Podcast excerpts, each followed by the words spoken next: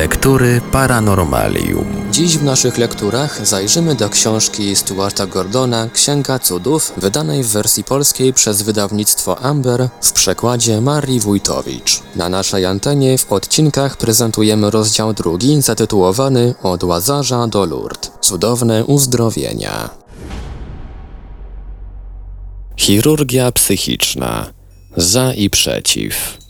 Ruch spirytystyczny został zapoczątkowany w 1857 roku przez francuskiego okultystę nazwiskiem Hippolyte Lyon Denisard Rivail, czyli Alana Kardeka. Głosił on, że istnieją dwa światy, widzialny i niewidzialny, zamieszkałe przez byty wcielone i bezcielesne. Duch składa się z materii eterycznej, zjednoczonej z ciałem fizycznym za pomocą pośredniej otoczki ducha. Kardek utrzymywał, iż wyznawana przez niego filozofia jest racjonalna i oparta na sprawdzalnych faktach. Jego dzieło znalazło się na kościelnym indeksie w 1866 roku, ale nadal utrzymuje się jego popularność w Brazylii i na Filipinach. Stanowi ono podstawę wiary wielu osób uprawiających tak zwaną chirurgię psychiczną, która zyskała spory rozgłos. Najpierw trafił na pierwsze strony gazet José de Freitas zwany Arigo, dobroczyńca. Ten nieposiadający żadnego wykształcenia ex-górnik w latach 50. naszego stulecia stał się sławny w całej Brazylii, gdyż wykonywał podobno skomplikowane operacje posługując się nożami kuchennymi i nożyczkami w warunkach urągających higienie. Arigo wpadłszy w trans stawiał diagnozy i wykonywał zabiegi na chorych. Twierdził, że kieruje nim głos rozlegający się w jego prawym uchu. Miał to być głos doktora Adolfusa Fritza, Niemca zmarłego w Estonii w 1980 1918 roku.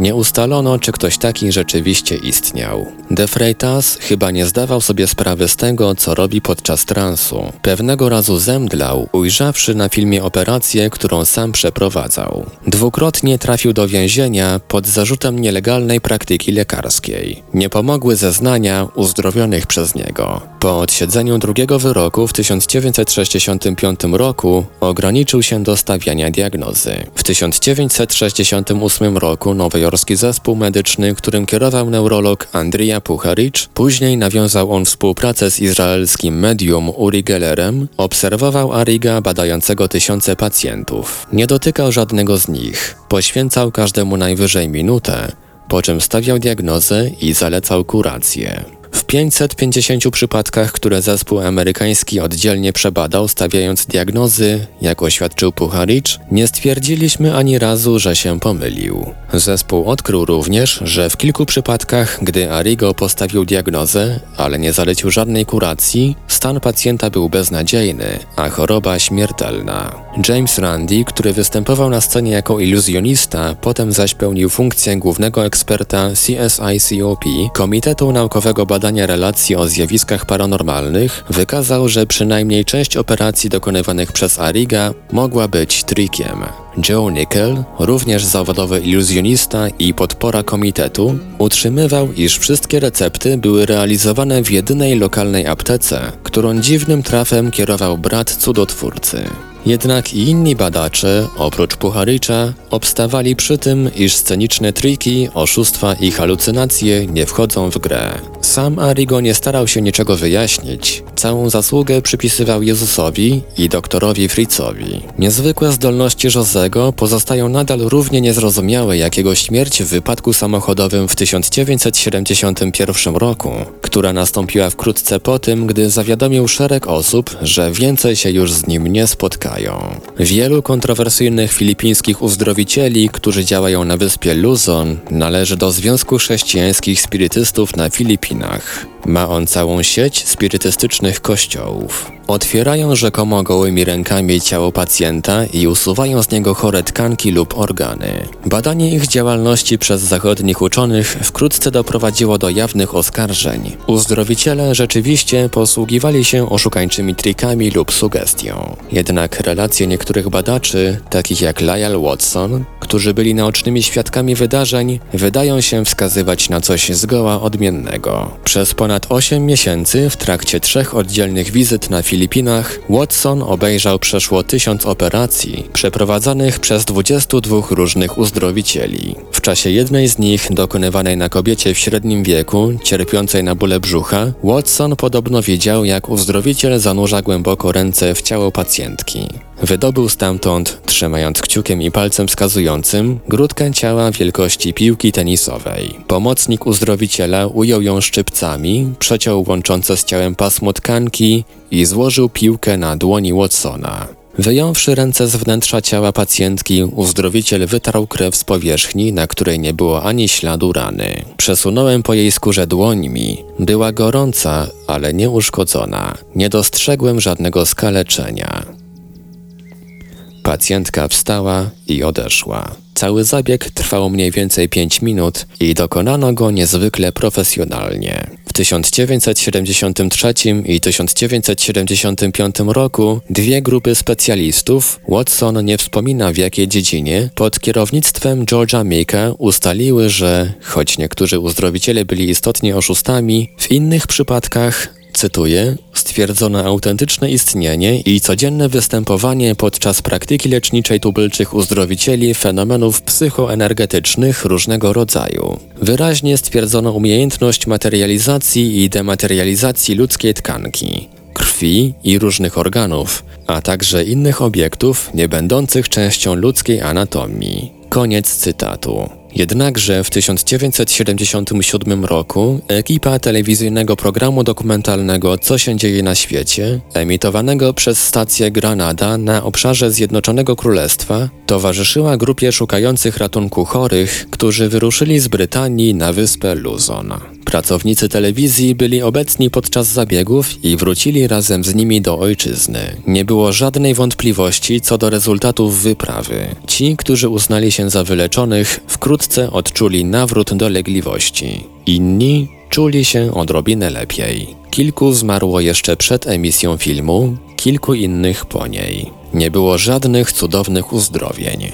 Wszystkie guzy, stwierdzone przed tą podróżą, istniały nadal po powrocie. Jeśli zaś chodzi o ekipę telewizyjną, to zabroniono jej uczestniczenia w operacjach po tym, jak narrator Mike Scott przechwycił rzekomo wydobyty nowotwór. Po powrocie do Londynu w szpitalu Gaia dokonano analizy innych zdobytych przez zespół Scotta próbek ludzkiej krwi i tkanki. Krew należała do krów i świń. Guz, rzekomo usunięty z szyi dziewczyny, okazał się wycinkiem z kobiecej piersi, dokonanym podczas biopsji. Inne narośle były kawałkami mięsa kurczaków. Mimo iż od razu można dostrzec, że iluzjonista Randy za wszelką cenę chce zdyskredytować fenomeny tego rodzaju jako oszustwo, w tym przypadku trudno zakwestionować jego systematycznie i powoli przeprowadzoną demonstrację, jak można dokonywać podobnych operacji nawet wówczas, gdy świadkowie stoją bardzo blisko. Randy zadaje także pytanie, czemu uzdrowiciel Tony Akpeoa, gdy zaszła potrzeba usunięcia jego własnego wyrostka robaczkowego, poleciał w tym celu do szpitala w San Francisco. Czyżby nie dowierzał swoim kolegom po fachu?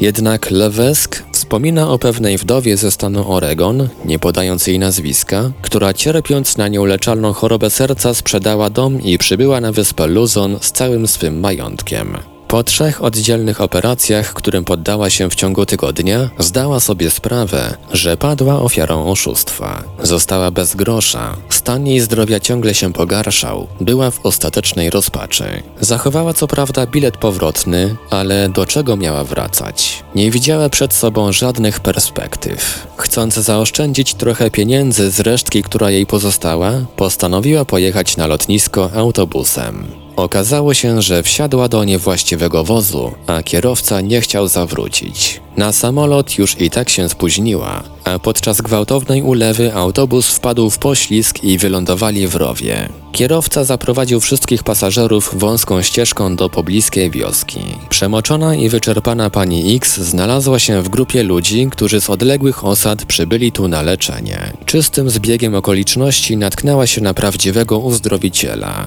ale nie miała już pieniędzy. Młody człowiek uspokoił ją, by się tym nie przejmowała. Następnego dnia dokonał operacji bez użycia diagnozy i środków dezynfekcyjnych. Wkrótce chora poczuła się lepiej. Zanim jednak odjechała, uzdrowiciel poprosił, by nikomu nie zdradziła jego tożsamości ani miejsca pobytu. Szkodliwy rozgłos mógł uniemożliwić mu pracę dla dobra rodaków. Lewesk nie podaje żadnych konkretnych danych, ale opowieść wydaje się prawdziwa. Dowodzi tego zwłaszcza jeden jej aspekt. Uzdrowiciel odmówił przyjęcia zapłaty. Raz po raz powtarza się ta sama prawidłowość. Prawdziwe cuda nic nie kosztują. Należy przyjąć następującą zasadę. Jeżeli ktoś domaga się pieniędzy, zachodzi duże prawdopodobieństwo, że mamy do czynienia z oszustem. Lewesk, znów nie podając bliższych danych, cytuje fragment artykułu wstępnego zamieszczonego w czasopiśmie Fate. Tematem publikacji są bogaci filipińscy uzdrowiciele i ich pacjenci. Cytat. Prawdopodobnie na cud uzdrowienia można zasłużyć, ale nie sposób go kupić. Prawdziwe wyleczenie może nastąpić jedynie wówczas, gdy zachodzi wewnętrzna przemiana uczuć i postawy pacjenta. Koniec cytatu. Powtórzmy raz jeszcze. Metody uzdrawiania psychicznego czy duchowego mogą być różne, w zależności od światopoglądu. Wszystkie jednak bazują na przekonaniu, że ciało fizyczne jest odtworzeniem prototypu, ciała eterycznego, niezależnego od czasoprzestrzeni i bytu fizycznego, ożywionego przez energię uniwersalną, znaną pod różnymi nazwami chi, prana, mana, zwierzęcy magnetyzm, siła odyczna, energia organowa itd. Cypryjski uzdrowiciel Spiros Sati, znany pod greckim przydomkiem Daskalos, nauczyciel, twierdzi, że niezbędna jest doskonała znajomość eterycznego sobowtóra ciała. Omawiając przypadek nastawiania kręgów pewnej pacjentki, Daskalos oświadczył Kyriakosowi Markidesowi Nie mógłbym osadzić kręgów na właściwym miejscu, gdybym nie potrafił świadomie wykorzystać energii witalnej i nie znał dobrze budowy kręgosłupa. Dodał też, w tym przypadku, bazując na odtwórczych właściwościach eteru, można było uformować parę eterycznych rąk i dotrzeć nimi w głąb ciała pacjentki. Dzięki doskonałemu opanowaniu cech czuciowych eteru mogłem zbadać końcami eterycznych palców uszkodzenie kręgosłupa i przesunąć kręgi na właściwe miejsce. Działają zatem wspólnie cztery ręce. Materialne na zewnątrz ciała, eteryczne zaś w jego wnętrzu. Lektury Paranormalium. Rewiwaliści i ewangeliści. Możemy zauważyć powtarzające się elementy. Pierwszy nakładanie rąk, fizycznych albo eterycznych, lub też jednych i drugich. Drugi przenoszenie się uniwersalnej energii, której przekaźnikiem jest uzdrowiciel. Energia ta bywa określana jako miłość Boża lub w inny sposób. Trzeci ogromne znaczenie modlitwy i szczerego pragnienia odzyskania zdrowia. Czwarty, zauważalny jest również wpływ rozentuzjazmowanych tłumów lub kongregacji. Ich emocje zazwyczaj towarzyszą cudownym uzdrowieniom, rzeczywistym lub urojonym, o skutkach zarówno krótkotrwałych, jak i permanentnych. Charyzmatyczni kaznodzieje fundamentalistyczni odgrywają dużą rolę w Stanach Zjednoczonych. Kwakrzy, tak zwani shakersi, członkowie sekty propagującej wiarę w to, że Chrystus przyszedł już po raz drugi na świat, adwentyści, zielonoświątkowcy i inni wzywają Ducha Świętego podczas masowych uleczeń na mityngach religijnych. Ich działalność wywołuje albo uwielbienie, albo kategoryczny sprzeciw. Uzdrowicieli takich jak Pat Robertson, Oral Roberts, A.A. Allen, ojciec Ralph DiOrio Catherine Kahiman i wielu innych, począwszy od lat 50. naszego wieku, otaczają tłumy zwolenników. Rośnie też ich pozycja społeczna. Pata Robertsona uznano nawet za potencjalnego prezydenta USA. Catherine Kahiman, urodzona prawdopodobnie w 1915 roku, już jako dziecko pełniła funkcje kaznodziejskie, a w 1946 roku rozpoczęła swą działalność uzdrowicielki. Po tym, jak pewien człowiek oświadczył, że poprzedniego dnia podczas odprawianego przez nią nabożeństwa został wyleczony z nowotworu. Uzdrawianie stało się dla Catherine Kahiman tak istotne, że w latach 60. stanowiło główny element spotkań religijnych, na które przybywały ze względu na nią wielkie tłumy. Na początku śpiewano pieśni religijne, kiedy zaś temperatura emocjonalna widowni była już bardzo wysoka, pomocnicy Catherine podniecali jeszcze entuzjazm zebranych, opowiadając przed pojawieniem się uzdrowicielki o jej służbie dla Boga i cudach, które w każdej chwili mogą się wydarzyć. Catherine, wszedłszy na scenę, wygłaszała kazanie na temat Bożej miłości i istoty uzdrawiania, tłumacząc, że to nie ona dokonuje cudów, ale Bóg za jej pośrednictwem. Wpadając w trans modliła się o to, by nastąpiły cudowne uleczenia. Potem zaś wskazywała różne części audytorium, mówiąc, iż czuje, że ktoś tam właśnie odzyskał zdrowie. Niebawem poszczególni ludzie zrywali się z miejsc, oznajmiając o zniknięciu swych dolegliwości. Zapraszano ich na scenę, by mogli zaświadczyć o cudzie przed całym zgromadzeniem. Badał ich wówczas pobieżnie znajdujący się pod ręką lekarz. Dr William Nolan, który był obecny na kilku takich mityngach w początku lat 70., przeprowadził później wywiady z 23 osobami, które oświadczyły, że Catherine Kacheman ich uleczyła.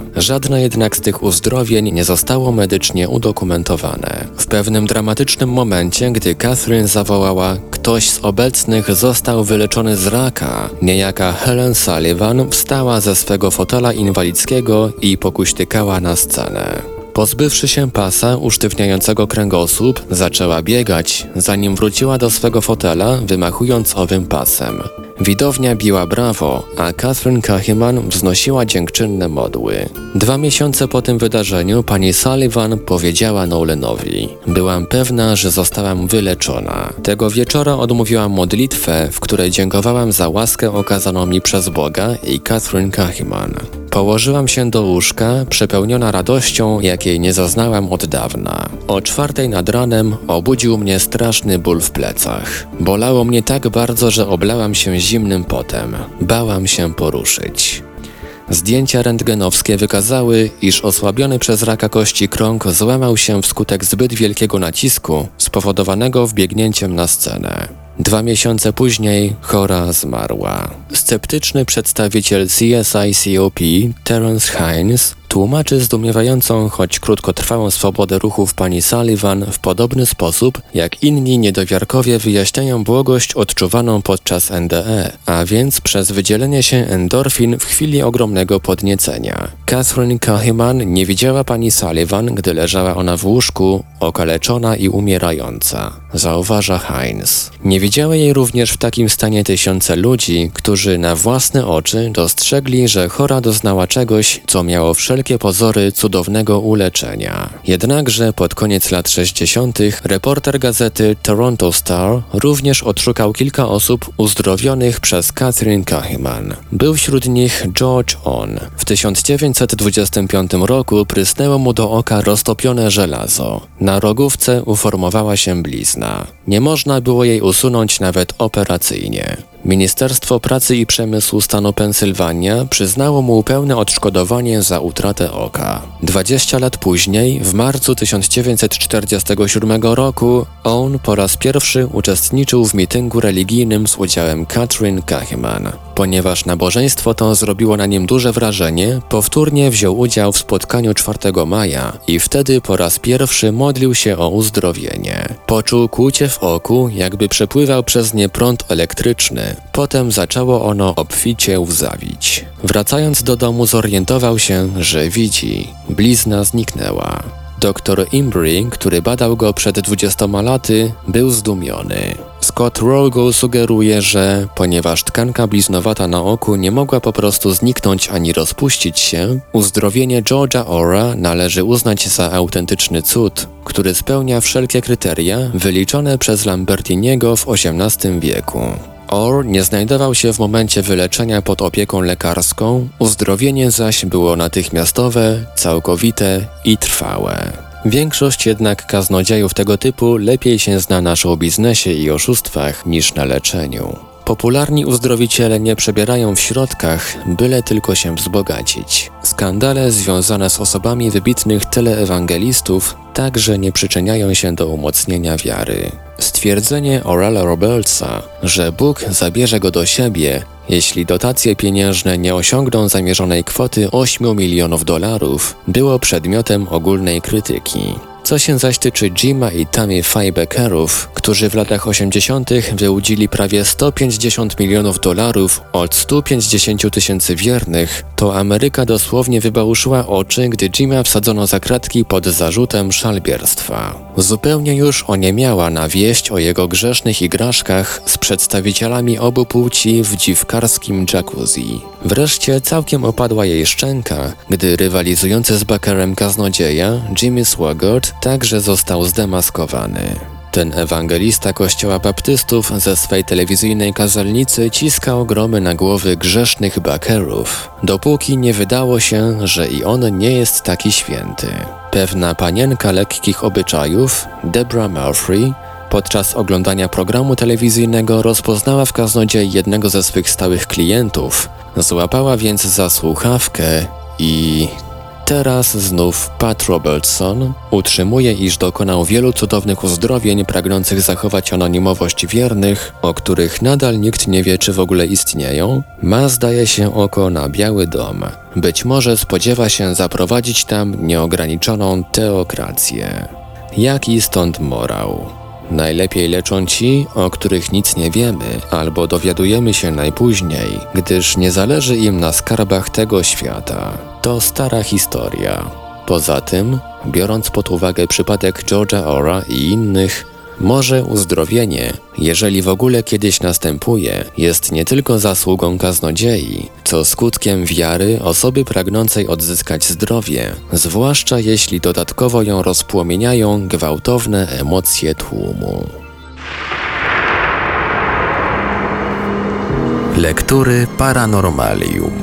Lekarzu, ulecz samego siebie. Zdarzają się przypadki, gdy uzdrowiciele biorą na siebie choroby innych, nawet do tego stopnia, że stają u progu śmierci. Urodzony w 1913 roku Grek z Cypru, uzdrowiciel Daskalos, twierdzi, iż jego moc dematerializowania chorych organów i kości, a następnie odtwarzania ich, pochodzi od ojca Jokanana, czyli biblijnego świętego Jana. Daskalos utrzymuje, że uzdrowicielowi najbardziej potrzebne jest umiłowanie rodu ludzkiego. Amerykański uczony pochodzący z Cypru, Kyriakos Markides, opowiada o tym, jak powróciwszy do stanu Maine po wizycie na Cyprze u Daskalosa, otrzymał list od jego ucznia Jakowosa. Donosił on, że żona Markidesa, Emily, która miała problemy z kolanem, powinna udać się do lekarza. Trzy dni później bóle Emily ustąpiły. Markides nigdy nie dowiedział się, czy Daskalos wziął na siebie jej cierpienia, ale odwiedziwszy powtórnie Cypr w 1981 roku, znalazł uzdrowiciela w bardzo ciężkim stanie, z niegojącą się raną na nodze. Przyciśnięty do muru Daskalos wyznał, że wziął na siebie tę chorobę, by spłacić dług karmy zaciągnięty przez jego ojca. Chociaż stan Daskalosa wydawał się bardzo ciężki, uzdrowiciel postanowił udowodnić wyższość umysłu nad materią. Pogrążył się w medytacji, po czym przesunął dłonią po chorej kończynie, a następnie zaczął gwałtownie skakać na zranionej nodze po pokoju. Wracając do łóżka, powiedział: Teraz muszę odzyskać karmę i wyjaśnił, iż mniej więcej za tydzień dług będzie już całkiem wyrównany. Po tygodniu Daskalos wstał z łóżka i zaczął chodzić po domu, choć w pewnym momencie wydawał się bliski śmierci. Sai Baba urodził się w 1926 roku w Puttaparthi, położonej na odludziu wiosce w południowych Indiach. Otrzymał imię Satya Narayana Raju. Już jako dziecko odmawiał spożywania mięsa, sprowadzał do domu żebraków, żeby ich nakarmić i bawił wszystkich swoją umiejętnością wyciągania z pozornie pustego worka zabawek i innych przedmiotów. Gdy miał 13 lat, stracił przytomność. Przypuszczano, że przyczyną było ukąszenie skorpiona. Ocucono go, ale zaczął odtąd wpadać w trans i recytować sanskryckie teksty filozoficzne. Rodzina sądziła, iż opętały go złe duchy, to też prowadzono chłopca do różnych egzorcystów. Zadawali mu jednak taki ból, że położono temu kres. Dwa miesiące po rzekomym ukąszeniu przez skorpiona ojciec ujrzał, jak syn na oczach wielkiego tłumu materializuje z powietrza świeże owoce. Kim jesteś? spytał ojciec. Jestem Sai Baba, odparł chłopiec. W ten sposób oznajmił, że jest powtórnym wcieleniem muzułmańskiego świętego Saibaby z Shirdi, zmarłego w 1918 roku. Porzucił następnie dom, zebrał grupę zwolenników i zaczął budować ashram, ośrodek medytacji religijnych. Wkrótce zaczęto mu przypisywać cudowne uzdrowienia. Potrafił podobno materializować narzędzia chirurgiczne oraz leczyć cierpiących, biorąc na siebie ich choroby.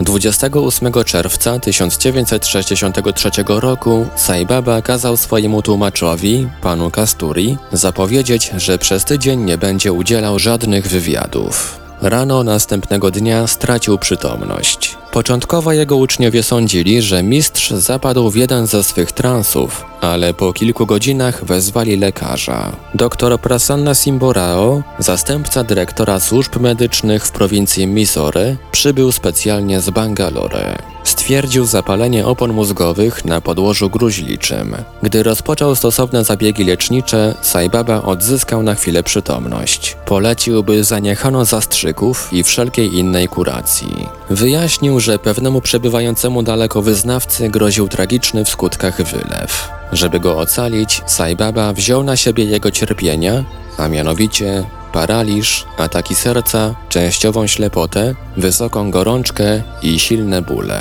Saibaba oznajmił, iż po pięciu dniach będzie już po zmartwieniu. Po czterech poważnych atakach serca nastąpił lewostronny paraliż. Saibaba mówił z wielkim trudem i stracił niemal całkowicie wzrok w lewym oku. 4 lipca jego stan poprawił się. Zdołał wówczas powiedzieć, iż skrzep w mózgu rozpuścił się i ataki serca już się nie powtórzą. Jednak lewa strona ciała była nadal porażona. Mówił z trudem i niewyraźnie. Zaniepokojeni uczniowie zadawali sobie pytanie: jeśli Saibaba jest Bogiem w ludzkiej postaci, dlaczego imają się go fizyczne cierpienia? Czemu sam siebie nie uleczy? Poznali odpowiedź na to pytanie dwa dni później, gdy w przeddzień święta o nazwie Guru Pumina Saibaba podniósł się z łóżka, by z pomocą innych przejść do wielkiej sali modlitewnej. Jego chód, opowiadał obecny przy tym lekarz, był charakterystyczny dla osoby częściowo sparaliżowanej, hemiplegika. Porażona lewa noga wlokła się, opisując półkola, a palce u nóg zahaczały o podłogę. Widząc Saibabę w takim stanie, nawet najmężniejsi głośno płakali. Zasiadłszy przed pięciotysięcznym audytorium, zgromadzonym w sali i poza nią, mistrz gestem poprosił o wodę. Napił się z kubka, który podano mu do ust, umoczył w wodzie koniuszki palców prawej ręki, pokropił swą sparaliżowaną lewą rękę i nogę, a następnie zaczął gładzić lewą rękę prawą dłonią, a lewą nogę obiema rękami. W ciągu sekundy noga mistrza, oko i cały lewy bok powróciły do dawnej postaci. Relacjonował T.A. Ramanta Reddy, ekspert rządowy, który siedział w jednym z pierwszych rzędów. Był to doprawdy boski widok, obserwować jego błyskawiczny powrót do zdrowia. Saibaba wstał i rozpoczął rozważania na temat guru Pumina, opowiada Kasturi. Ludzie nie wierzyli własnym oczom i uszom. Kiedy jednak uświadomili sobie, że mistrz stoi przed nimi i przemawia, zaczęli skakać z radości. Szwami, czyli mistrz, wyjaśnił nam po godzinie nauczania, że nie była to jego choroba, ale cudze cierpienie, które wziął na siebie, chcąc ocalić inną osobę. Potem wrócił bez pomocy do swego pokoju, spożył posiłek, a w następnych dniach widzieliśmy, jak po dawnemu tryskał życiem i zdrowiem. Pozorny wylew, który nastąpił, zdaje się na jego własne życzenie, minął w zapowiedzianym przez guru terminie, nie pozostawiając żadnych widocznych śladów. Trudno w to uwierzyć, wszystkie świadectwa są jednak zgodne. Guildam twierdzi, że panna Mills przejmowała na odległość cudze objawy chorobowe. Jeden taki przypadek związany był z osobą niejakiego pana Paula. Był to chirurg ortopeda pracujący w tym samym szpitalu co dr Charles. Pewnego dnia Guildam odbywał przechadzkę w towarzystwie panny Mills. W pewnej odległości widoczna była pobliska szosa. Nagle jego towarzyszka stała się dziwnie roztargniona. Później oznajmiła, że ujrzała, jak samochód z pękniętą oponą wpadł na inne auto, rozbijając jego przednią szybę. Na widocznej w oddali szosie nie było śladów żadnego wypadku, ale oczy panny Mills, zanim wrócili do domu Guildama, były silnie zaczerwienione, i obficie łzawiły. Nagle dostała skurczu powiek tak silnego, przestrzeń między górną i dolną powieką przypominała wąziutką szparkę. Panna Mills prawie nic nie wiedziała, postanowiła jednak wrócić do swego domu. Wkrótce potem zadzwonił do Guidama pewien kanadyjski przyjaciel, żeby powiadomić go o wypadku pana Paula, znanego zarówno jemu, jak i pannie Mills, dokładnie takim jak opisany przez nią. Wpadły mu do oczu odłamki szkła, nie czuł jednak wcale bólu. Później pan Paul, całkowicie powróciwszy do zdrowia, sam potwierdził te informacje. Opiekujący się nim doktor nazwał jego wyleczenie cudem. Uwierzywszy w możliwość duchowego uzdrawiania, pan Paul sam zaproponował, by jego przypadek został zacytowany przez Guildama podczas odczytu na ten temat zorganizowanego na Uniwersytecie Nottingham dla przedstawicieli Wrecking Trust. Sai Baba świadomie wziął na siebie chorobę swego ucznia. Guidam podkreślając, że panna Mills nie żywiła takich intencji, zauważa, iż w niektórych starożytnych cywilizacjach, przykład greckiej czy egipskiej, powinnością lekarza było podjęcie takiej decyzji. Do dziś kapłanów taoistów szkoli się w sztuce przejmowania dolegliwości pacjentów. Guidam uważa jednak, że większość współczesnych lekarzy z krajów zachodnich nie byłaby psychicznie zdolna do podjęcia takiej decyzji. Gdy mamy do czynienia z jakąś groźną chorobą, rakiem czy zapaleniem płuc, uważamy za oczywiste, iż osoba lecząca nie może wchłonąć do swego organizmu wszystkich związanych z tą przypadłością objawów. Ale Saibaba właśnie tego dokonał, jak utrzymują świadkowie. Był to fragment książki Stuarta Gordona Księga Cudów. Na naszej antenie prezentujemy w odcinkach rozdział drugi. Dalszy ciąg w kolejnym odcinku Lektur Paranormalium. Lektury Paranormalium.